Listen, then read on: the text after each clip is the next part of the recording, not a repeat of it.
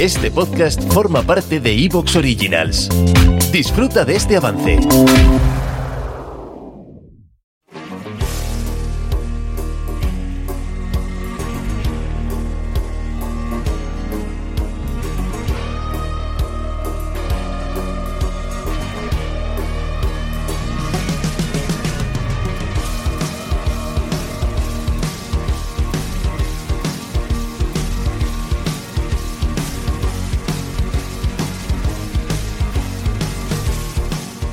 Hola amigos, hola amigas, bienvenidos una semana más a nuestra cita en estos días extraños.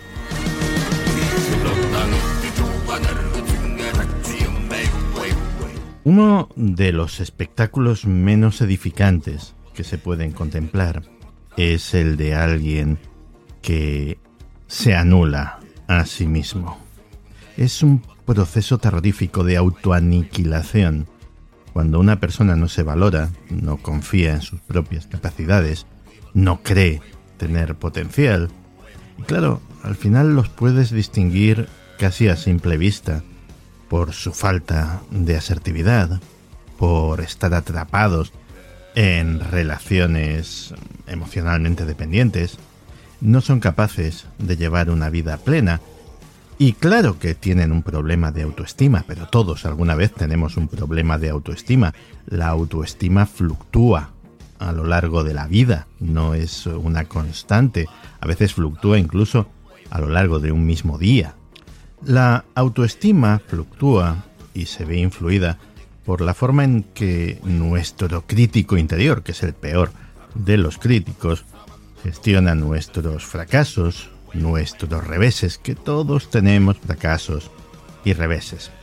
Claro, algunas personas tienen ese crítico interior, esa voz interior que actúa como motivadora, que les ayuda a mantenerse fuertes, que incluso les mantiene su autoestima a pesar de los errores, pero otros, otros por desgracia, su voz interior es dura, es degradante.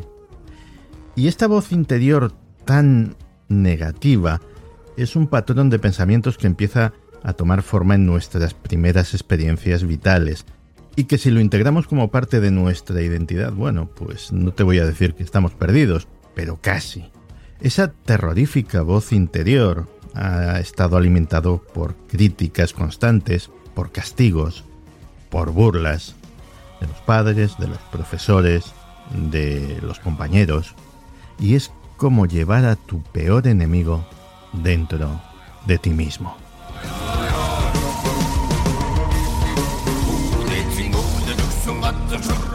Cuando crecemos, toda esa basura que unos y otros han depositado cuidadosamente en nuestra mente sobrevive y acaba formando nuestro crítico e interior. Hemos interiorizado el discurso negativo, desmoralizador de los demás. Lo hemos asumido como propio. Les hemos dado la razón. Tantísima gente diciendo que no valgo nada, pues no pueden estar todos equivocados. Y al final ya no hacen falta ni las burlas, ni los insultos, ni las críticas, ni los castigos de los demás, porque ya haces tú todo el trabajo.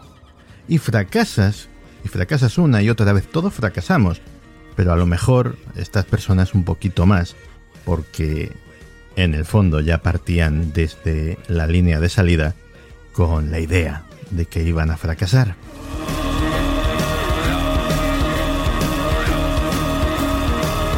Y esta voz siniestra se hace tan poderosa que al final se convierte en la única realidad que la persona conoce. Todo lo que hace, todo lo que dice, todo lo que ve, todo lo que oye, termina pasando por este filtro. Y la persona vive en una prisión sin barrotes, pero con unos gruesos muros formados por las experiencias pasadas de vulnerabilidad e impotencia. Por supuesto, además, para hacer las cosas más difíciles, todo este proceso es inconsciente. La persona a veces ni siquiera reconoce esa voz, no sabe su origen, no sabe de dónde salen esos sentimientos horrorosos que experimenta, ni siquiera se da cuenta de que está en un perpetuo círculo vicioso de autoaniquilación. Solamente sabe una cosa, que no vale nada. Si alguno de vosotros, ojalá no, pero si alguno de vosotros se reconoce en esta terrible situación, tengo una buena noticia para él o para ella, y es que sin darse cuenta acaba de dar el primer pasito modesto para solucionar este tremendo problema.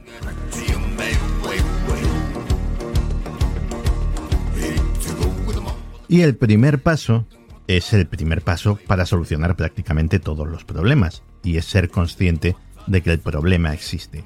Si te has visto reflejado en esto, bueno, pues ahí está, ya tienes más o menos una idea de qué te pasa y más o menos una idea de su origen.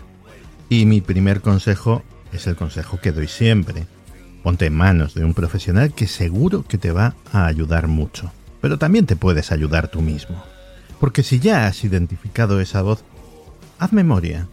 Intenta averiguar quién o quiénes fueron los que pusieron esa voz ahí. No se trata de enfadarse, ni de buscar culpables, ni nada por el estilo, simplemente ser consciente de esto lo plantaron ahí mis padres, o mis profesores, o mis compañeros, o mis parejas, y de verdad quiero seguir teniendo algo de esas personas hablándome constantemente dentro de mi cabeza. No, ¿verdad? Y luego hay otra pregunta. Cuando localizas esas críticas, esos miedos, esas inseguridades, la pregunta es, bueno, ¿esto me ayuda en algo? ¿Esto me hace más feliz? ¿Esto me ayuda a conseguir mis objetivos?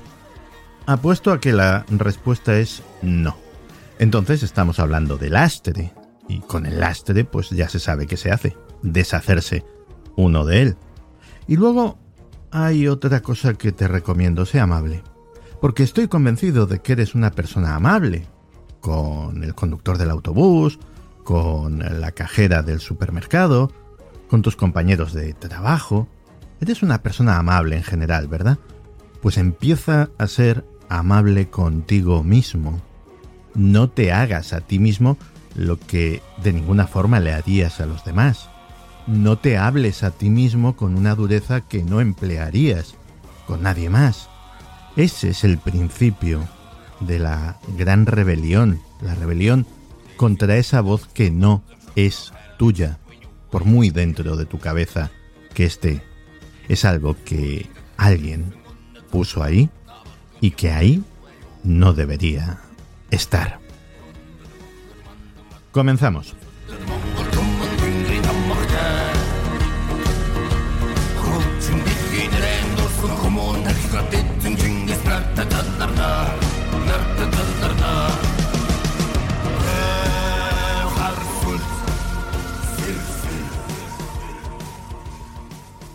Desde que dejé de ser vegano, vegetariano, eh, porque me mordió un perro, entonces me enojé y dije, yo estoy militando para los animales, y viene uno de ellos y me muerde. Entonces ahí dejé de ser vegano. ¿Dejaste de ser vegano porque te mordió un perro, en serio? Sí, yo la verdad que militaba para, para todo eso, el veganismo, vegetarianismo, todo eso, pero me mordió un perro en la calle y dije, wow, yo me estoy esforzando un montón por ellos y viene uno de su manada y me muerde. Entonces, no, me fui a McDonald's. Olvídate. Son días extraños con Santiago Camacho.